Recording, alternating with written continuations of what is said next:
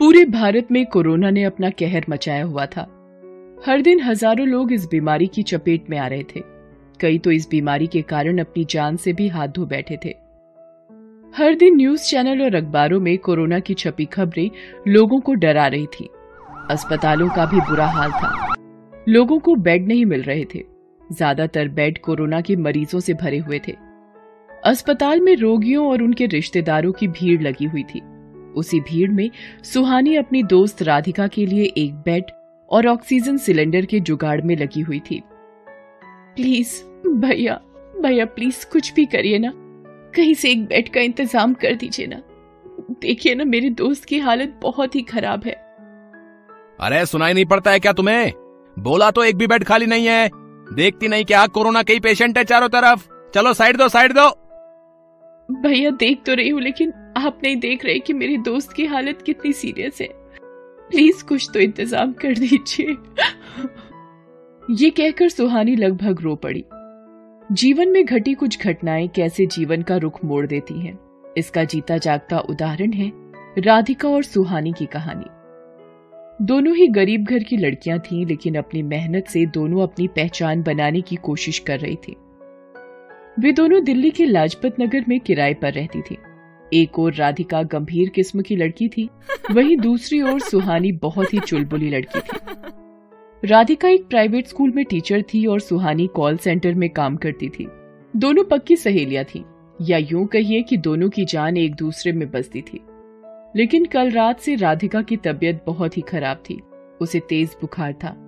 सुहानी ने उसे दवा दी तो उसका बुखार तो उतर गया लेकिन अगले दिन फिर से चढ़ गया। क्या पार्टनर ठीक नहीं होना क्या? देख तेरे हाथ की चाय और मैगी के बिना मेरा दिन बहुत बुरा गुजरता है। इसलिए जल्दी ठीक हो जा। बोल तो बना दू तेरे लिए। इतनी बीमार भी नहीं हूँ मैं। अरे ना ना, तू पहले ठीक हो जा। फिर साथ मिलकर मैगी भी खाएँगे और चाय भी पियेंगे। लेकिन दूसरे दिन राधिका का बुखार नहीं उतरा। दोपहर तक उसे ज़ोर ज़ोर से खांसी भी आने लगी। खांसते खांसते ही उसने कहा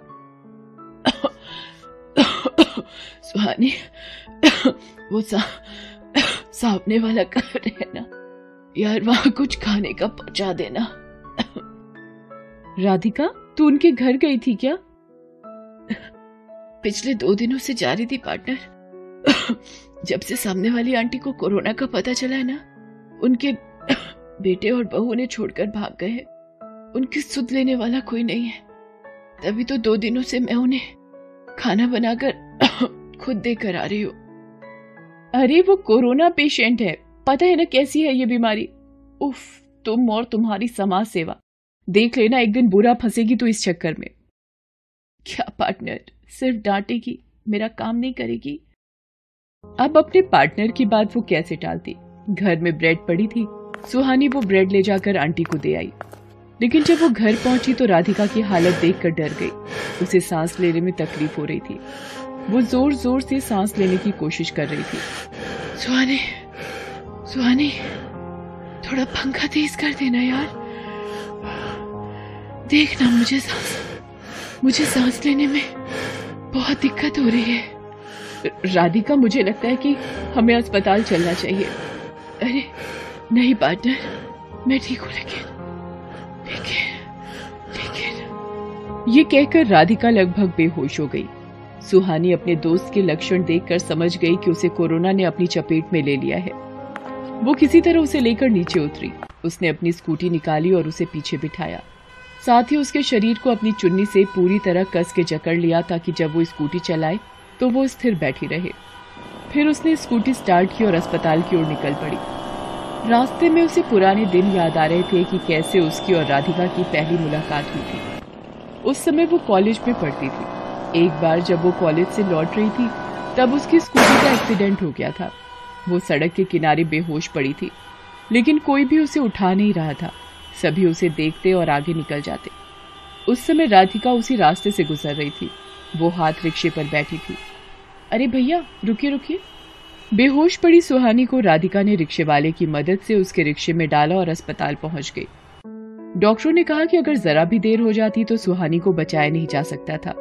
उसे ब्लड की ज़रूरत थी, जो राधिका ने ही उसे दिया था। जब सुहानी होश में आई तो राधिका उसके बगल में ही बैठी हुई थी। ये उससे उसकी पहली मुलाकात थी। उसके बाद तो दोनों बेस्ट फ्रेंड बन गए और साथ ही रहने लगे। सुहानी ने भले ही राधिका को कहा था कि तुम्हारी ये समाज सेवा तुम्हें किसी चक्कर में फंसा देगी। लेकिन सच तो यही था कि राधिका की समाज सेवा की आदत के कारण ही तो सुहानी का भी जीवन बचा था। यही सब सोचते सोचते सुहानी अस्पताल पहुँची, लेकिन वहाँ का दृश्य डरावना था। इधर राधिका की साँसें भी उखड़ गई थी। तभी राधिका ने धीरे से सुहानी का हाथ दबाया और बहुत धीमे से कहा, सुहानी, लगता है जाने का समय आ गया है, पार्टनर। अरे पागल है क्या? मैं तुझे कहीं नहीं जाने दूँगी। मैं तुझे जाने नहीं दूँगी, तू दो मिनट रुक। मैं कहीं ना कहीं से कुछ जुगाड़ करती हूँ। सुहानी अपने जानने वाले लोगों को फ़ोन करने लगी, लेकिन कहीं से कुछ भी हेल्प नहीं मिली। वो हार रही थी। तभी अस्पताल में ही उसे पता चला कि नोएडा से एक ऑक्सीजन सिलेंडर की व्यवस्था हो सकती है। वो ये बात बताने राधिका के पास पहुँची। पार्टनर, फिकर नॉट। सिलेंडर की व्यवस्था हो जाएगी। तुझे तुझे कुछ नहीं होने दूँगी, पार्टनर। लेकिन राधिका ने सुहानी की बात का कोई जवाब नहीं दिया। सुहानी ने उसका हाथ पकड़ा, लेकिन वो तो बेजान सा था। उसकी साँसें थम गई थी। राधिका अब उस दुनिया के सफ़र पर निकल गई थी जहाँ का सफ़र अंतिम सत्य है। राधिका मर चुकी थी। पार्टनर उठना तू। ये क्या कर दिया तूने? पागल है क्या? ऐसे कोई जाता है क्या? चल उठ मेरे लिए मैगी और चाय बना। उठना तू।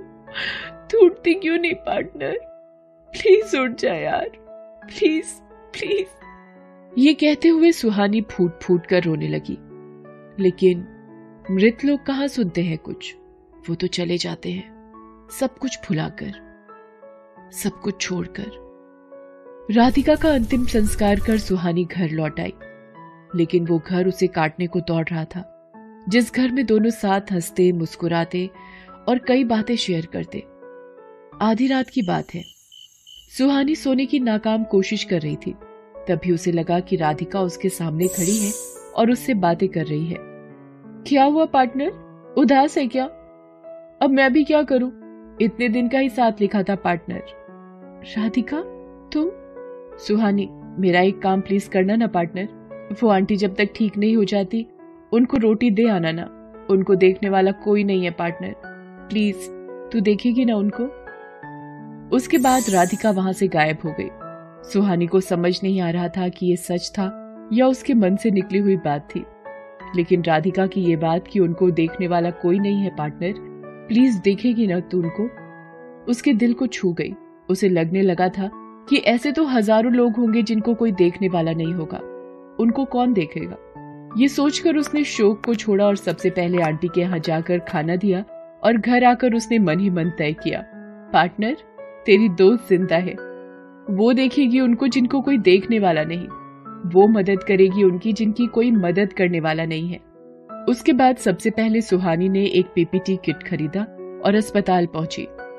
वहाँ जिन मरीजों को ऑक्सीजन की ज़रूरत थी या जिनको बेड नहीं मिल रहा था, वो उनकी मदद करने लगी। यही नहीं, उसने अपनी सारी सेविंग्स खर्च कर न सिर्फ़ कोरोना पीड़ितों के खाने का इंतज़ाम करना शुरू किया बल्कि ऑक्सीजन सिलेंडर भी अपने पैसों से खरीद खरीद कर जरूरतमंदों को पहुँचाने लगी। वो अपनी दोस्त राधिका को तो नहीं बचा पाई थी, लेकिन कई घरों के चिराग और कई दोस्तों के जीवन बचाने में उसकी मदद कर रही थी। उसे देखकर ऐसा लगता था कि वो अपनी राधिका को फिर से बचाने की कोशिश कर रही है।